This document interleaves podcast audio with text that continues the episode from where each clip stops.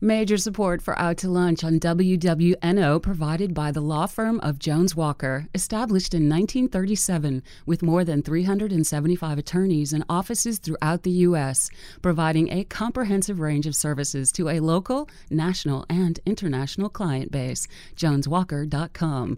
And from Iberia Bank, offering comprehensive banking services designed to meet the needs of consumer, small business, and commercial clients, serving Louisiana clients for 100 128 years and now serving a regional base with a commitment to developing people and investing in its communities. IberiaBank.com.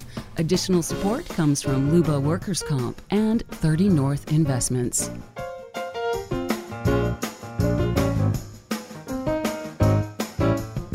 From Commander's Palace Restaurant in the Garden District in New Orleans, we're out to lunch with Peter Ricchiuti. Peter Ricchiuti is Tulane University's A.B. Freeman School of Business professor and economist. It's business, New Orleans style. Hi, I'm Peter Ricchiuti. Welcome to Out to Lunch. You either know a lot about 3D printing or you know practically nothing. 3D printing is one of those technological breakthroughs that's been hovering on the sidelines, waiting for the right piece of equipment to show up at Best Buy to thrust it into the realm of the next big thing. When is this exactly going to happen? It's hard to say. But it might be hastened along if, say, you could do 3D printing on your phone. And that's what the founder of local 3D printing company Entrescan has in mind. Charles Carrier is the inventor of a phone app called Scandy that lets you make 3D prints from your phone. How does it work? And what the heck is a 3D print? I'll promise we'll, we'll find out in just a minute. Charles, welcome out to lunch. Thank you, Peter. On the other end of the spectrum from 3D printing, there's graphic design. Once the sole domain of the visually creative software like Adobe Photoshop has given all of us the ability to be graphic artists, but it hasn't given us creative talent. Hand lettered designs and logos can still only be done by hand. Local startup Lionheart Prints, founded by Liz Cook. Liz, welcomed out to lunch. Thank you so much for having me. When you're looking for clothes for your kids and you can't find anything you like, what do you do? If you're Melanie Kostreva, you go home, design, and sew your own. Apparently, Melanie isn't the only fashion frustrated parent out there. What started as one dress is now the twirl shop, and Melanie can't keep up with orders. Uh, Melanie, welcomed out to lunch. Thank you. Now, Charles, 3D printing suffers a little bit from its name. The, the product comes out of what looks like a computer printer, but it's not actually printing, it's manufacturing. And as I mentioned, we don't seem to have reached the right price point for the right consumer product to put a 3D printer in everyone's home yet. But if we could do it on our phone, that would certainly be a game changer. What does your app Scandy do? And before you tell us exactly how it works, um, what is a 3D print? Um, well, a 3D print is effectively uh, building a solid object layer by layer, one piece at a time. It's exactly like a 2D print, but with uh, a dimension in the z axis. In reference to your, your earlier question, and it ties in very well, I think, with what Elizabeth does, is that design is really important when it comes to 3D printing. Um, it's if, if you were to download Google SketchUp and spend you know an hour or five hours on it, um, you probably wouldn't have anything that you felt like you felt like printing up and showing off right. to everyone. So content creation, I think, is going to be the bridge to getting consumer consumer adoption into the 3D printing space. And so that's one of the reasons why we we built Scandy was to help users create content. You can create 2D content right now with your phone. You take a picture and boom, you can share it, you can print it up if you want. 3D content is a little bit harder. So we feel like if we can take a, a 3D panorama that people are already familiar with and put it into a 3D printed object, and that's something that people can create. It's very accessible, and um, it's something that is easy enough to do where people can be proud of the end product. Now, right now, you need a kind of a special app to do it, right? Content creation is not for 3D is not easy yet. It's hard. It takes an element of uh, design and expertise, and we're trying to bridge that gap. And once folks can have easy content creation, then I think that that can hasten the adoption of, you know, I don't know if you want a, a printer in, in every in every in every home or every room, but you know it certainly will precipitate wide wider spread adoption. Melanie, your story is almost like a made-for-TV movie. You you make a dress for your little girl, somebody admires it, so you make one for them, and then and now everybody is so in love with your twirl shop, uh, little girl dresses that you're hiring a seamstress to keep up with the demand. Is is this feel is it a feel good Disney version of the events? Is, and is it random as it sounds, or do you actually have a business plan in mind all along? I really didn't. I I started. Um, the main thing that I did with with my shop is I went to the social media realm. I had no money to start it. My husband gave me a hundred dollar bill to open up a bank account. I had very little. Like we don't have a lot of uh, extra income to have a small business, but it was his hobby, and I really liked sewing and I started making stuff for my daughters. I have three. And so I had plenty of models, free, free modeling for me. And what started to happen was I got compliments and people liked what the girls were wearing. And I just went from there. And then I started to follow a lot of different fabric designers. And I became to like really know them and follow their lines. And all I do is talk about fabric. And my husband's like, why don't you like make Branch a move out? with this? You Okay. know, why don't you go? And um, I I did a lot of on Instagram. Instagram is where I did my entire business. What has been so amazing to me is doing it in New Orleans because there's always something to celebrate. I think in I'm from California, from suburbs of Orange County, and I don't think I could have sold 300 Saint skirts to a store or Or Charger shirts, really? or No- Char- nothing no, no, no, there, there's not a whole lot Yeah. of, of sports love there, especially football. But yeah, you have Mardi Gras, you have Christmas, you have Jazz Fest, and a girl really does need a different skirt for everything they go to. And there's this app I have on my phone that whenever someone buys something, my phone goes like cha-ching, and it's Oh, that's nice. literally the best thing. I, I, it's like, I almost like that more than like the money that comes into my account. I'm like, I'm at a sale. My daughters are like, sale, mama, sale. I'm like, yeah.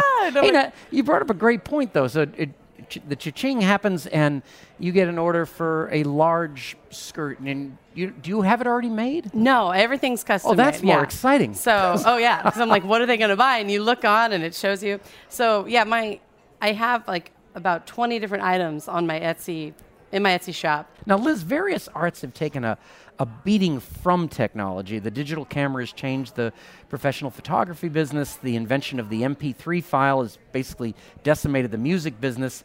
And in your field, the internet is filled with clip art, and illustration software is relatively cheap. And even when you come up with an original, artistic, hand drawn design, what stops somebody from simply copying and pasting it and basically stealing it from you? Oh, well, not much. Um, unfortunately, um, hopefully, what I'm creating is unique to my brand, and and people are recognizing not only the way that the letters are created, but what they're saying. And so they're kind of funny and inspirational. yeah, right? they're funny and empowering, and sometimes a little bit of both. Um, I am uh, working on some trademarking, so hopefully, I'll have some legal protection over some of my more popular designs that um, I have unfortunately seen ripped off quite a bit. Wow. So Yeah, now that would be on the legal side, and then other people put a some sort of brand in the uh, uh, in the, the drawing itself, right, to stop people from copying it Yeah, directly. But so- uh, sometimes uh, people will put a, a watermark on their, Yeah. their illustrations on Instagram. I don't really bother with that because I'd like to err on the side of trusting uh, my community and Yeah. um, sharing what I love to do. And um, I mean, I, I'm in this because I'm spreading messages of joy. And you know what? If you need to screenshot that and share it with somebody else, and fine, that's fine. you You're know what fascinated me is uh, when Charles said earlier that uh, that you s- you still need it, or more than ever, you need the creatives uh, in this. A- absolutely. There's there's you know part of the part of the what what makes 3D printing so uh, effective and desirable is rapid iteration. So you can design something, you can see what it comes out with. So this is a, a 3D printed injection mold. Okay. Okay. So this can't take 50,000 or you know 5 million shots, but it can do anywhere from 25 to 500 shots in a in an injection molded application. So um, companies can actually iterate and um, very inexpensively test their parts all with the end use materials by, by using these molds. So um, the designers go in and they, they, they come up with, with the mold, and then this allows them to tweak their designs very rapidly. But until you get somebody that can design this for you, you're, you're basically at square one. So, Liz, actually, somehow this was going to be good for you. Where would I find your products? Oh, I'm all over New Orleans. um, um, I'm at West Elm, uh, Lucy Rose on Magazine Street, Hattie Sparks in the CBD, uh, Red Arrow Workshop, uh, Box Paper Scissors. I'm at um, Sopo on Carrollton. Oh, lots of folks awesome on. Nice stores. you sell to a lot of local shops, but you mentioned West Elm. Is that a different sale? Well, okay, so West Elm, I'm part of their local collection. Um, I am speaking with the buyers about getting uh, my products in their, their online store nationally. But Urban Outfitters is one of my biggest customers, and they sell my cards in all of their stores. That's who's taking up most of my dining room table the past month. So, Well, Charles and I met at the Freeman School of Business. You, where did you guys meet? Because you. Uh, um, the Rook Coffee. Rook oh, Oh, on- Cafe on on Freret? Freret. Yeah. Yeah, yeah, Rook Coffee Yeah, Shop, Rook, whatever. yeah. Yeah. well, like we. Y- in the window, I saw her from afar. No, I saw Liz at the comes the Freret movie Festival. Oh, I love this, Yeah, yes. my life is a movie. Let's just. say. uh, but I, I saw Liz at the Freret Mark in the Freret Festival in 2014. Not the most recent one, but the last Yeah. one. And I saw her, and I hadn't started my business. And I told my husband, "I'm like, you see this style? I just like this. It's, it's just, I just really like what she's got going on here." But I was too shy to go up to her. But then I started following her on Instagram, which Oh. is like kind of So you would recommend stalking somebody Stop, you were stop interested one in? for a little bit, and then you subtly act like you don't know they go to that coffee shop a lot, and you Oh. go, or that they didn't you-" just post a photo Yeah. from that coffee shop. So she posted a photo from Rook, and I had I had my daughter was six months old at the time. I just took her to the doctor, and she was sleeping in the car, and I'm like, I can just run into Rook.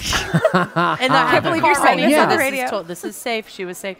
Um, My prey and may she be was there. In the wi- and she was in the window, and I was like, Liz, right? And, and it was like, so. Why did you? Did you? Did you know she was a great business mind? Was that it? No, I just loved everything I was seeing on her Instagram.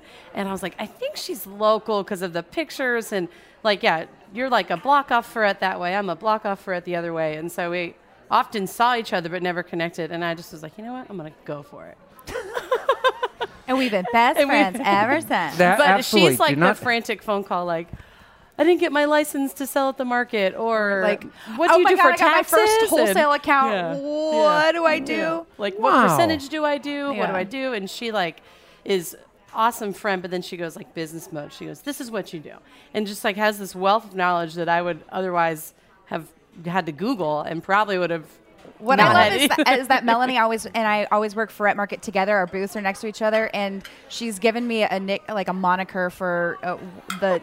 She's like, "Oh, Thank you. Watch out, Liz is in market mode." Oh, market but like, mode Liz But is we like a like different- we're always like fist bumping and and you know Like if someone buys like a baby skirt, I'm like, Yeah. "Do you need a greeting card that matches? Do you need a onesie that goes with the skirt? Because it's a 'Cause- mess. All right, It's it's getting mess. really girly now. There's, uh, they, it's, hey, the snuggle is real. So it's real, yeah. It's very real. now, now, Charles, Liz, and Melanie, let's do a round of one quick question. There's, uh, there are questions that have come in from listeners, and I'm going to ask you one each with a kind of a quick response here. Charles, this came in from Facebook from Mitch Cry. Mitch asks, "Are there any 3D printers that work in two different media at once?" I guess I would say that 3D printing is still in a um, of an age where you want the right tool for the right job. So trying to get one printer that does it all is the wrong way to go. If you have an application, get a printer that does that application really, really well and get to use that printer really, really well. So there are some multi-material printers out there, but it's generally unless you have something, a specific application for that multi-material,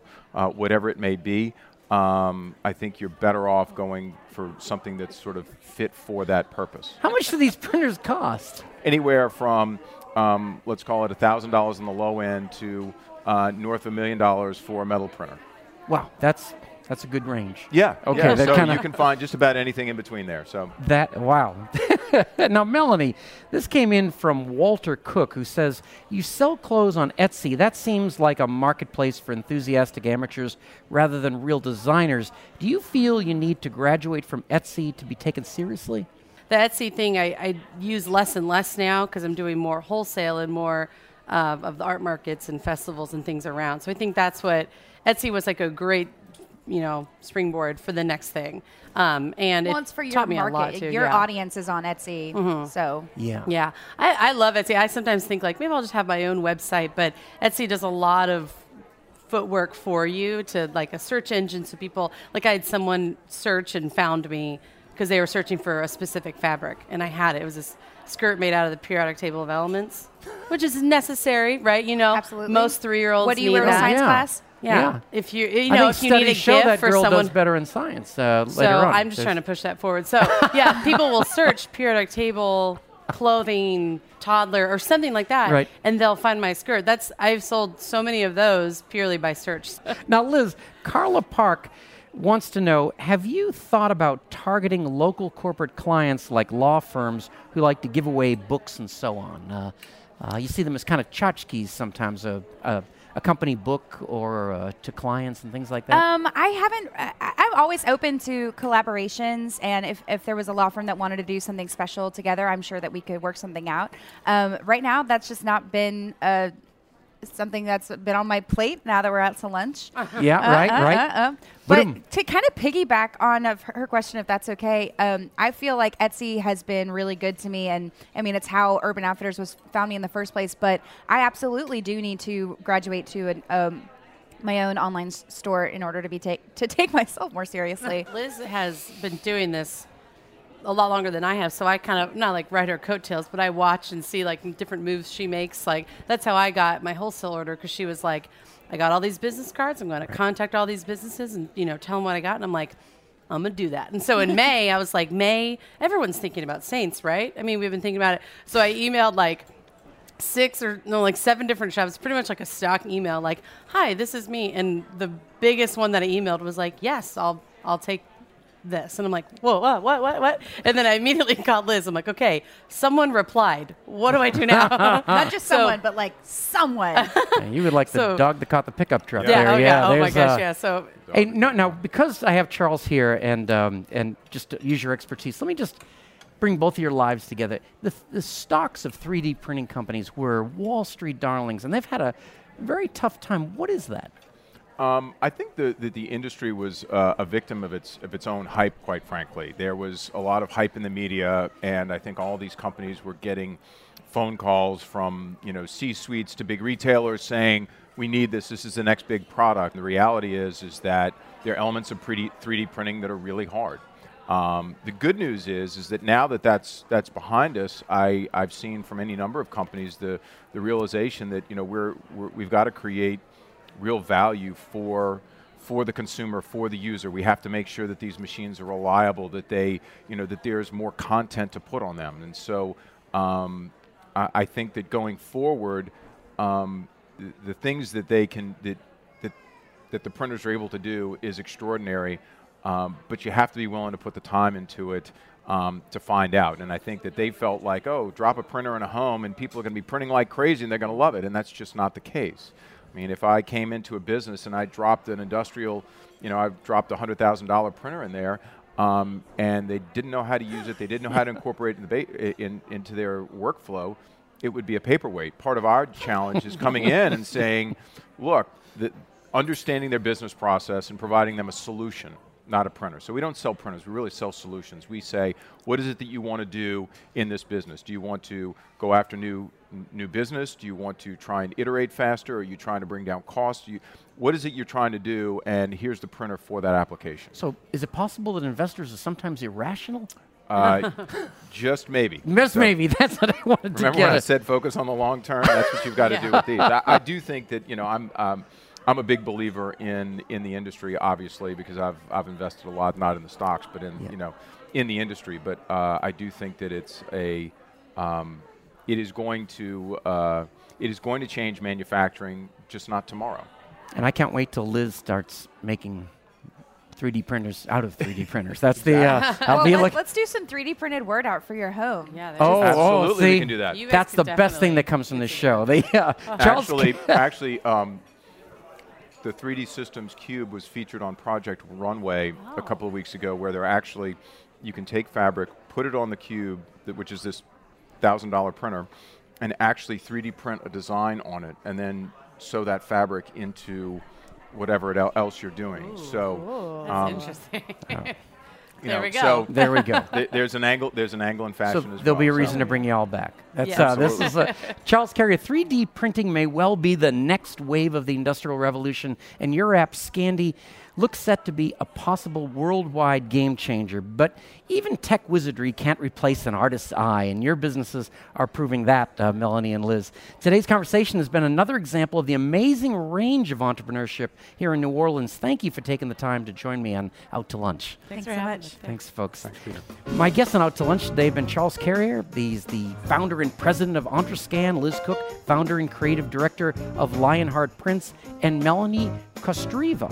Uh, she's the owner of the Twirl Shop. You can find out more about Charles's 3D phone app Scandy, Liz's designs, and Melanie's twirls by following the links on our websites, wwno.org and itsneworleans.com. Our show is recorded live over lunch at Commander's Palace in New Orleans. Commander's Palace serves lunch Monday through Friday, the Jazz Brunch on Saturday and Sunday, and of course, that has live music and dinner seven nights a week. The producer of our show is Grant Morris. Our technical producer is Eric Merle, and you can't replicate Jennifer Brady, our researcher.